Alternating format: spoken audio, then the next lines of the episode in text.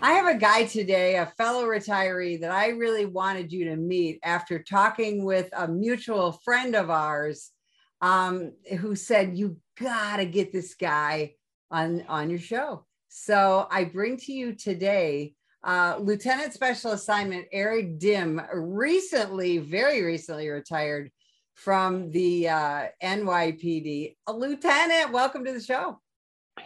Uh, I'm happy to be here. Thank you so much for having me. So you, well, you have such a great story, a great background. You know, you're a, a kid, you know, uh, born and raised in uh, in New York, um, but uh, but your title now, your title at work was Lieutenant Special Assignment, but you had a really interesting uh, title as well. T tell me what that is. Well, I've actually been coined as the most complained cop for the N Y P D, so now I'm owning it. So we're going to talk about that more, because just because you're mo the most complained about cop in the N Y P D doesn't make you a bad cop. And in fact, as, as police officers know, and I used to tell my officers this, if you weren't getting some citizen complaints, um, not ethical violations, none of that, but if you weren't getting citizen complaints, uh, you probably weren't doing your job, because the bad guys love to complain about us. And especially now, that's one of the ways that they think that, that they can stop us from doing our jobs. We'll talk more uh, about that a little bit, but um, I want people to know, because I'm the mom of a Navy corpsman, you started your career as a United States Marine. What made you go into the Marines? There was always two types of kids growing up, and there was kids, they, they looked around to see what each different branch had to offer, and they exercised different options. But then there was the other kid, and that was me. I didn't care what the options were. I just wanted to be a Marine. I don't know why. I know it was a deity for my family. It was a family of service. But I had great uncles. They served in Pearl Harbor, and they were in the Navy. And my father was in the Army. But for some reason, I just wanted to be a Marine. That's awesome. Now, how long did you, how much time did you spend in the Marines until you went to the N Y P D? Sure. So initially, I enlisted for a reserve contract. And that's for six years. And the reason why is because I knew I wanted to be an officer. But based on the history, and uh, I had heard the term Mustang. And that was so that I wanted to be a Mustang. It was, you take pride in that. That's the guys that go enlisted first, and then they become officers. They get more respect. So that, that's why I went to a reserve contract, so they could immediately, upon completing boot camp and graduation, go right to the officer route. So I went to boot camp. I guess I was a glutton for punishment. Went to training, and then bam, I went to boot camp again for officers, which is Officer Candidate School. And I actually won honor grad. By the grace of God, I don't know. I, I got lucky, I guess. I won honor grad, did well. And then I went to Iraq in January two thousand, uh, two thousand three. And when I came home upon return, which was close to January two thousand four, I was started getting letters from the police department. And I was nearing the five-year mark that the test was good for. So at that point, you know, I, I really had to make a decision. And my father at the time and myself, Uh, we, we spoke, and he said, you had an opportunity. You served your country. You did all this training. Why don't you try the police department? It's a great opportunity. Work for the city, get a pension. It, none of us have ever been cops. We've all been military. So the glory of it, it, it really started to resonate. And uh, I took the opportunity. January two thousand four was shortly after coming home from Iraq, and I went right to the police academy blind, because I didn't know much about law enforcement at all. It was never on my radar. But immediately the interest peaked, and I, I I got excited with it. So how did you end up in a relatively short amount of time becoming a uh, lieutenant special, special assignment? Well, immediately I saw that the N Y P D was full of opportunity. It's so big and it's so vast. There's so many opportunities. So I always felt to be ambitious. And one thing I learned in the Marine Corps was, and I'm sure yes, uh, a Navy corpsman learned the same thing, is when you have your two feet in the ground, don't get uh, comfortable with that position. You always have to put, push that foot forward and, and be ready for the next, next position, and be ambitious about it. We'd always say, if you made sergeant, start preparing for the next rank. Be prepared for staff sergeant. And I saw the N Y P D was full of opportunities. So I don't believe in putting eggs in one basket. So I said, I tried to uh, learn investigative route, to learn things about the detective route. I was out there doing proactive police work, and I wanted to put puzzles together. And then the opportunity arose quickly in my career to take the sergeant's test. And fortunately, I did well. And within five years, that's the earliest you can make sergeant, I got promoted right away.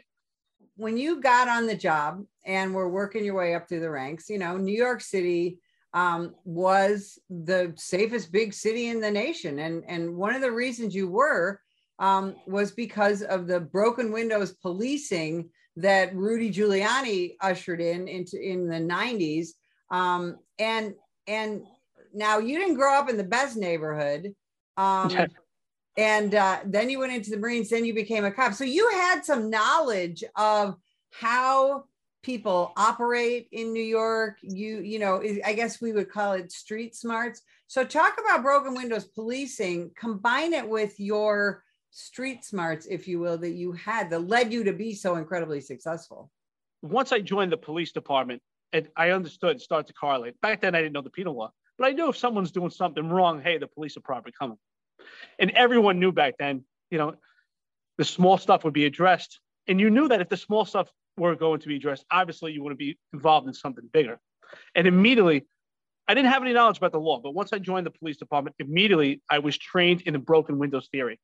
And I'm a firm believer that the broken windows theory is applicable uh, to nineteen fifty, to any era. I always talk about police evolving through different technological eras. Uh, and I believe the broken window style works through any era that we have. And the reason being, we all have children, most of us do, and we have to address issues when it comes to our kids with small stuff. If we let our kids have a messy room or they don't pay attention in school, if we don't address it, then who knows what our kids are going to do when they're, when they're not with us? Because discipline is doing the right thing when no one's looking. So I'm a firm believer that with the broken windows theory, that people will do the right thing when the police are not even there. Because if they're aware that, hey, if I'm littering, the cop may approach me. If I'm out there smoking marijuana or if I'm drinking a beer, as minuscule or the minutia that it is, hey, the police officer is going to address it. And a big part of that was stop and frisk. Can you explain what stop and frisk is and and why? Can you, can you go further and explain why it doesn't have anything to do with your skin color? Well, absolutely. It's unfortunate, but I think that uh, Ray Kelly, uh, one of our previous police commissioners, takes blame for the broken windows. I'm sorry, for stop, question, and frisk, and also correlate with the broken windows theory. But I like to tell the public, stop, question, and frisk has been has been available since nineteen seventy-six, which was the People versus De Bour uh, Supreme Court case, and even going prior to that, in nineteen sixty-eight, we had our Terry versus Ohio, which was a case that talked about someone that was wanted for burglary, and the police officer had an interaction with someone in a dark parking lot in Ohio, and the police officer saw a bulge in that waist and was able to frisk it and retrieve that firearm.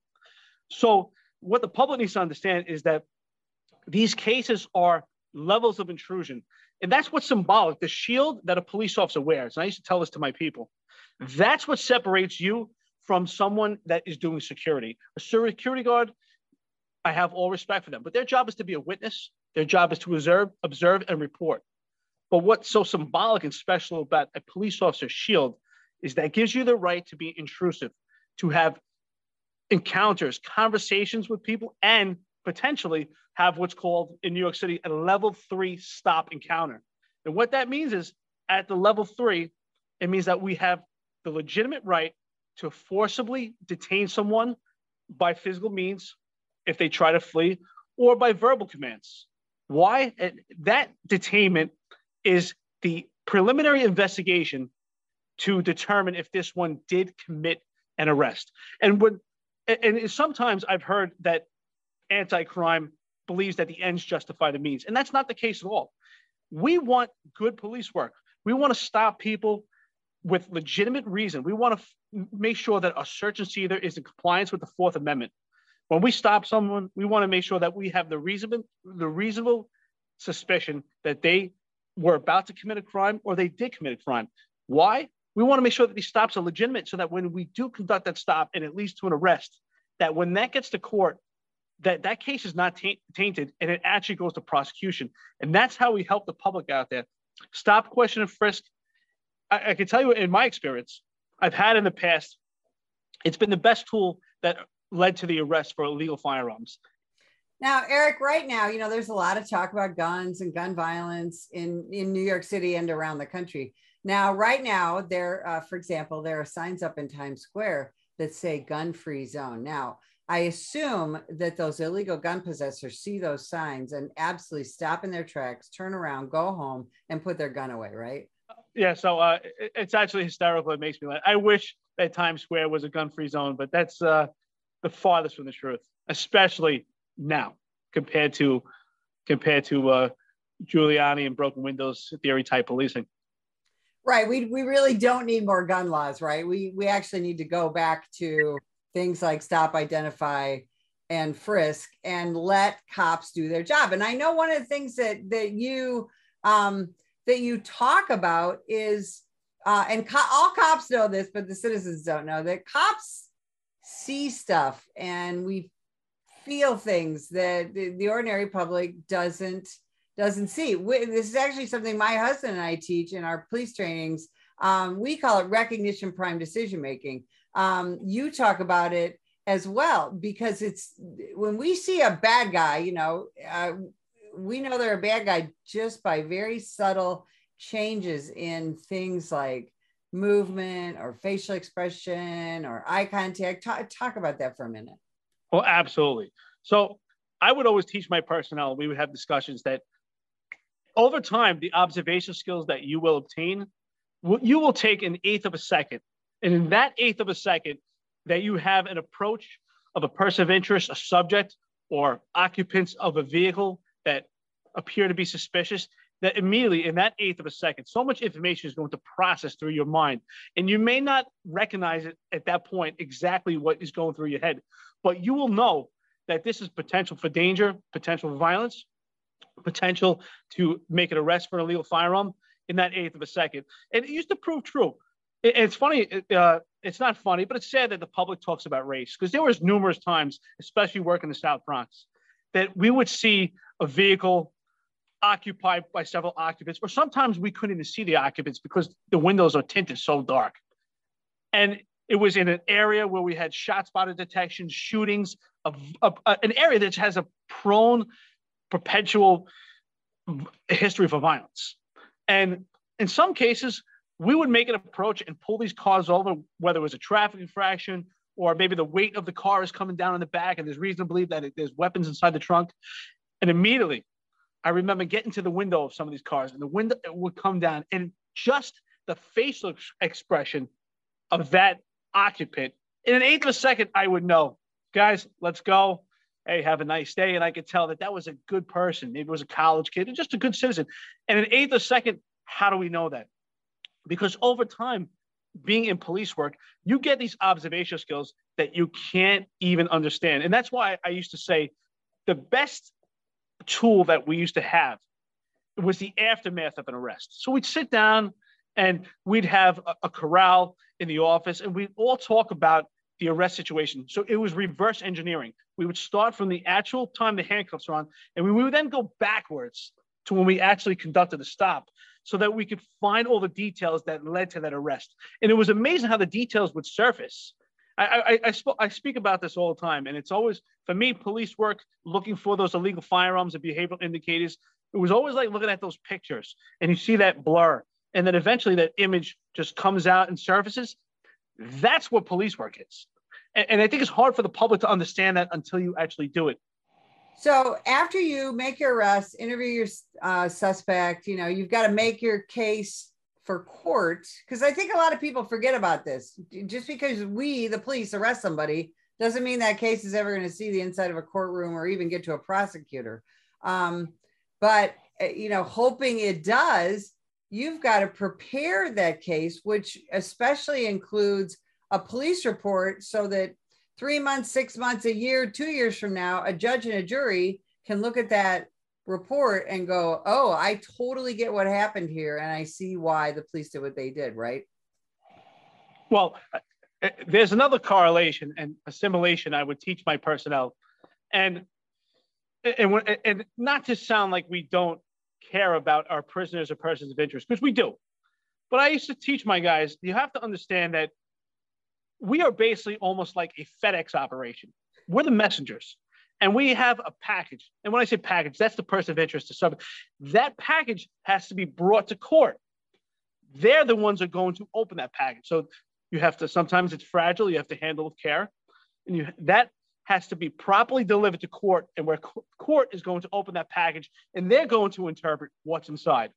And, and, and I know that's kind of layman's terms, but it would really resonate and, and it would click, especially for my young police officers, that it doesn't, and basically what that means is the buck doesn't stop when the cuffs come on your person of interest. That's where it starts. And that's why it's so important that when it comes to cases, People versus De Boer from nineteen seventy-six, that we use the levels of intrusions properly, and that when we stop someone, it's legitimate within the uh, search and seizure for the Fourth Amendment, so that when this goes to trial and we have a Wade or a MAP hearing, that it's not going to get uh, suppressed. We want this person to get prosecuted. That's how we help the public, because if it's tainted, now the police officers, including myself, our testimonies will not be credible, and that's not going to help the public in the future. And we're not going to help the public if this person is back out in the street obtaining illegal firearms and basically beating the systems. Absolutely. So let's talk about, because you were a guy who, you know, you and your people made, a, you know, a lot of arrests, worked a lot of cases. And here you are with that title, the most complained about cop in the N Y P D. And in fact, when you retired, that's what the media talked about. So yes. Talk about how that came to be, and talk about the civilian review process at N Y P D. Sure, absolutely. So in the first uh, in the first component of this, immediately when I started the police department, I had this mindset that I learned from the Marine Corps, especially Officer Candidate School. It's, it's predominantly about leadership. And what I learned about leadership was that leadership is not necessarily a born attribute, but it's a learned skill. So it's a, a skill I had learned in the, in the Marine Corps and learned over time. And they always preached to lead from the front. And I was met with resistance in the police department because they didn't want their, their leaders, their supervisors, especially when I made lieutenant, because now lieutenant, when you're not in plainclothes, you're in a white shirt, you're visible to the public. So they don't want the exposure. So I, it's unfortunate, but you say, well, let the cops go to the front and let them handle it. But I said, no, I said, what I used to say is, you don't understand the key to our success, the reason why we're getting so many firearms and the command is getting praise from community council and the public for getting these illegal firearms is because I am at the front with my men and women. Uh, we lead together. At no point did I ever say, I did this. It was always, we did it. At no point, if something went wrong, I would never sit with my guys and point blame. I would say, how do we fix this? How do we do this? And I have guys and, and guys and girls come up with ideas. And say, what do you think? And okay, let's try that. I always wanted the people amongst me to also be leaders as, as well. But in order for, order for that to work, they have to know that I am with them in the front. You have to lead from the front. So they know that I support them and they, we, and they would support me. So I did find in my experience that they wanted me to lead from the rear with the gear, and that did not work for me. All the books that I read, that is not applicable to that, and I don't believe we would have had the success that we did. But the byproduct of that was, obviously, I had more exposure, and these thugs and gang members that I would arrest for illegal firearms, they would learn from their lawyers, hey, you want to take down, you need to take down this unit that is targeting you. So where do you take down the body? You take it from the head. And I was the head of these units. So they were encouraged and coached to make these complaints. And eventually my name started to get out there and I was specifically targeted. And that's unfortunate because I, I was I was at the forefront with my men and women in getting these illegal firearms, particularly in P S A seven, the South Bronx, which is one of the poorest congressional districts in the entire country. And it has the highest concentration for New York City housing. So we were really trying to help these people. Yeah. When, and now, and when it comes to civilian complaint, it was obvious that there was an anti-police sentiment, an anti-rhetoric, and poor investigative skills.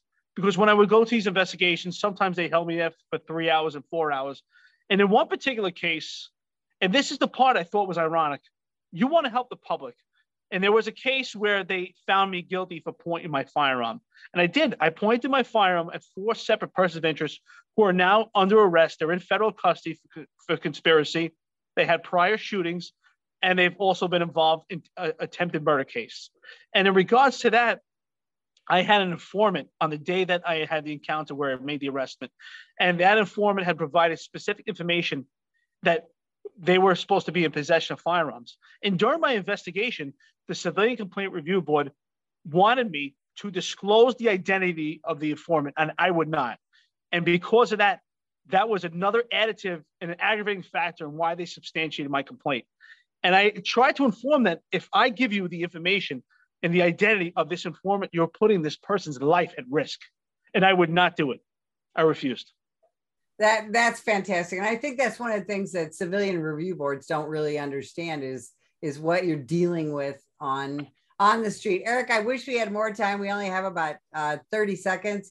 Tell oh. people where they can find you, because you have so many things to share with people about leadership and, and, uh, and I know you want to get out there and support your brothers and sisters on the N Y P D as, as they move forward. Where can people find you? Sure, I got the title Most Complained Cop, so you can find my Twitter handle, Most Complained Cop. And also, I will be doing a weekly series, um, and I want to thank John McCarrie for inviting me, and I, we've now teamed up together on New York's uh, finest retired and unfiltered podcast. In regards to that, there'll be, in conjunction, a weekly series. It's called the two sixty-five Police Live Series. We are the experts, and weekly we will Uh, we will have a conversation, open discussion about police events around the country that are mostly on video. And uh, it's an open discussion, and we just want to seek the truth. Well, I'll tell you, we're going to hear for more from you in the future. I have no doubt. Lieutenant Eric Dym, thanks for being with us. And if you would like more information about the National Police Association, visit us at national police dot org.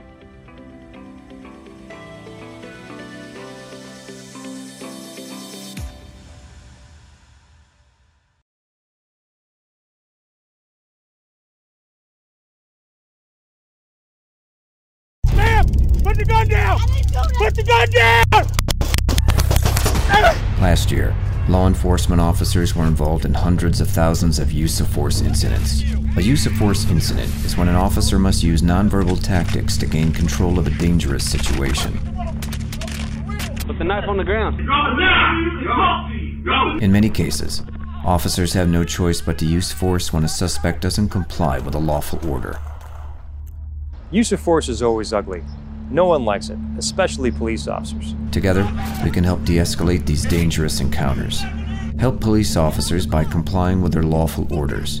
Don't attack, attempt to disarm, or flee from an officer. Use of force is an officer's last option. Most incidents can be avoided by not resisting arrest. If you feel you've been wrongfully detained by a police officer, then seek a legal solution after the encounter has been resolved. Let's keep everyone safe. Comply now and complain later.